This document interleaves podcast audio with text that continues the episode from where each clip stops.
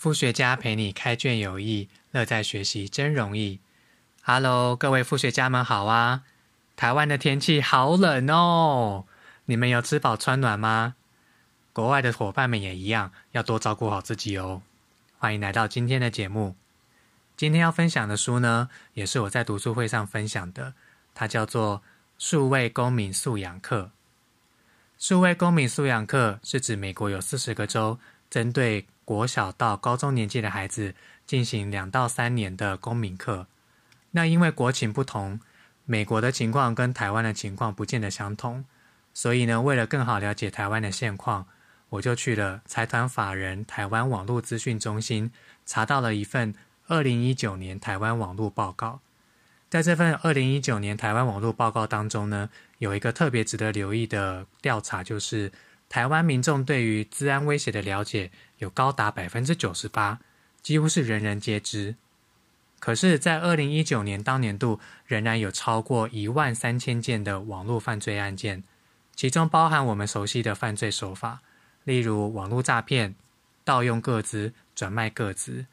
这凸显了一个情况：光只有知道是不够的，我们需要多提升如何去预防这件事情。那这份台湾网络报告，它进一步去调查到。有两个年龄层的人是特别需要数位素养的。第一个，未满十二岁的儿童；第二个，长辈。那他们的家人呢？对于他们上网也有几个主要的担心，比如说网络成瘾，或者是不当讯息的骚扰。所以今天的学习不光为你的家人而学，其实也是为你自己而学的。因为我在看这本书的时候。其实我边看边觉得就更小也很不好意思，因为书中提到很多要注意的原则，我其实我在当年在用手机的时候我都不知道，也从来没有人教过我这些东西。那究竟什么是数位素养呢？根据教育部的定义是正确有效运用科技的态度来取得资源去解决问题。OK，以上这个是台湾的现况。那回到今天的这本《数位公民素养课》，这本书有三个架构：扎根、发芽、开花。扎根阶段是说我们在使用这些智慧型产品之前需要具备的基本常识。那发芽阶段是说，当我们开始用这些智慧型产品的时候，我们需要具备的原则跟了解的 know how。那再来开花阶段是说。如何善用网络跟科技去发挥影响力？那我为什么要学数位素养呢？这边就要来问问大家：你使用智慧型三 C 产品的历史有多久了？像我是二零一五年开始使用智慧型手机，到现在六年多的时间。我必须承认，使用智慧型手机，它大大改变了我在呃交友、在人际互动。还有学习方式。那一个产品，它从它对于使用者的改变跟影响，其实是需要长时间、几十年的持续追踪跟持续新增资讯，才能够得出一个结论的。不过，第一代的智慧型手机到现在也差不多十年的时间。那我们台湾第一代的数位原住民，到现在也才国中、高中的年纪。所以这些年龄层的孩子，他们在长时间使用智慧型手机，对于他们在交友、在人际互动、在学习，还有性格的培养上面，有什么样的影响？其实我们目前是没有一个明确的答案。我们发现了问题，但还没有答案。可是光有问题却没有答案，这件事本身就是一个值得留意的问题了。所以，我们不能光给孩子手机用。我们更要陪伴跟了解他们使用网络跟手机到底都在做些什么事情。比如说，什么是数位足迹？什么是数位民生？数位看板又是什么呢？他们知道如何维护吗？数位民生，举例来说，我们在求职面试或者是在入学申请的面试当中，面试人员他们很有可能会去网络、去社群媒体去搜寻。任何可以加分的，或者是会让他们需要重新考虑是否录取你的某些记录，书中举了一个例子，就是有一个申请史丹佛名校的学生，他的面试都很顺利哦。可是后来面试官在网络上找到他以前恶作剧的影片，结果他的入学申请就当场被取消了。这个情况在求职跟求学是很有可能发生的，所以我们必须要很谨慎的去维护你的数位名声，因为在网络世界，一旦按下了传送就回不去了，反走过是必留下痕迹，而且这个痕迹是公开且永久的。公开意思是说，我在台湾 PO 的内容，在世界的其他角落，只要有网络是都有可能看到的。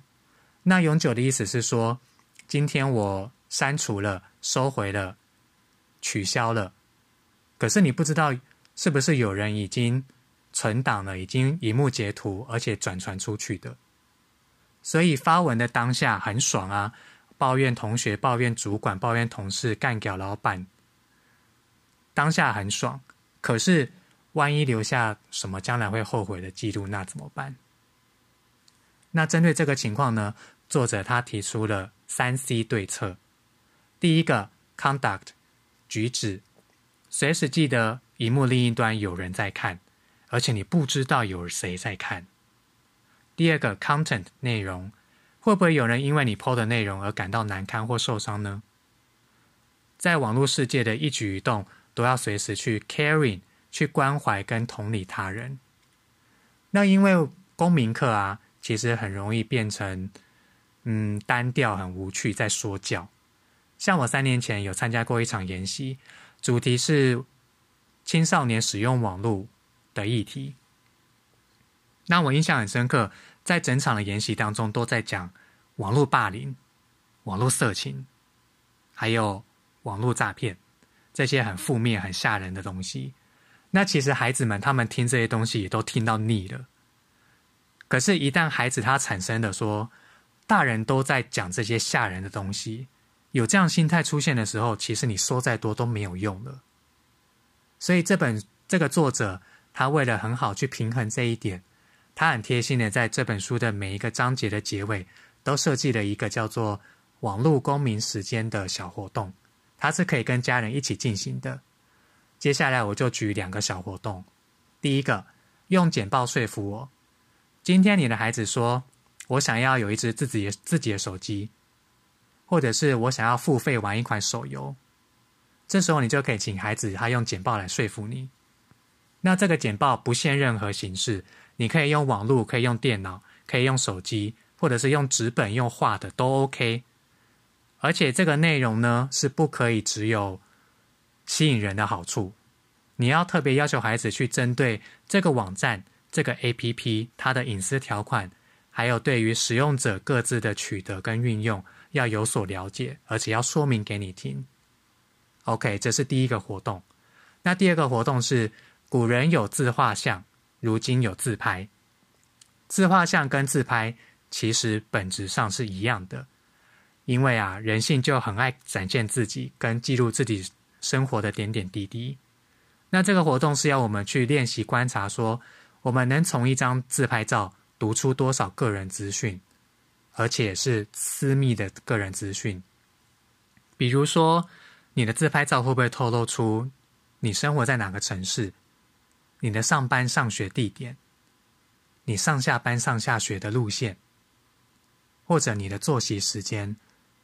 或者是你是否落单一个人？OK，那听到这边，可能有的听众就觉得说：“哎呀，网络世界还真的是充满各种令人担心的事情呢。”那我究竟要选择用什么样的心态呢？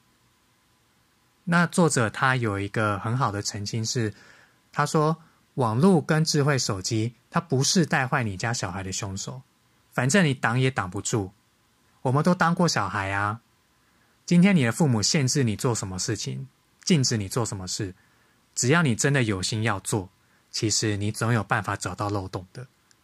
所以你与其去禁止、去限制，你不如教会孩子他在网络世界要注意哪些的规矩。是啊，网络世界一样要有规矩的。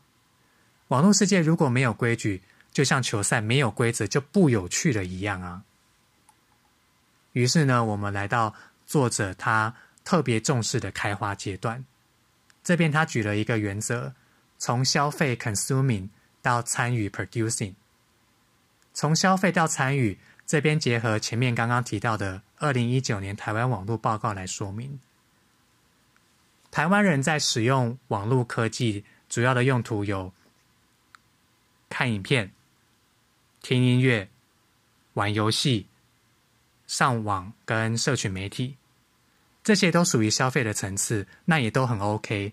只是呢，作者他希望我们更进一步的。去善用网络跟科技，去进一步做到参与跟 producing。比如说，你可以看完一本书之后，上网去写书评，或者是发文到你的部落格，或者在网络上去号召进摊的活动。那书中他也另外举了一个例子，是中东地区的年轻人，他们运用社群媒体去组织民众，去号召、去组织集会游行，去督促政府做改变。这个都是参与的，从消费到参与的过程。那从消费到参与呢，可以让科技成为每一个人在发挥影响力跟创造力的好伙伴。好的，以上是本期节目的内容。只要你有用智慧型手机，今天的内容都很适合你了解哦，也很欢迎分享给你的亲朋好友。副学家陪你开卷有益，乐在学习真容易。我们下次见。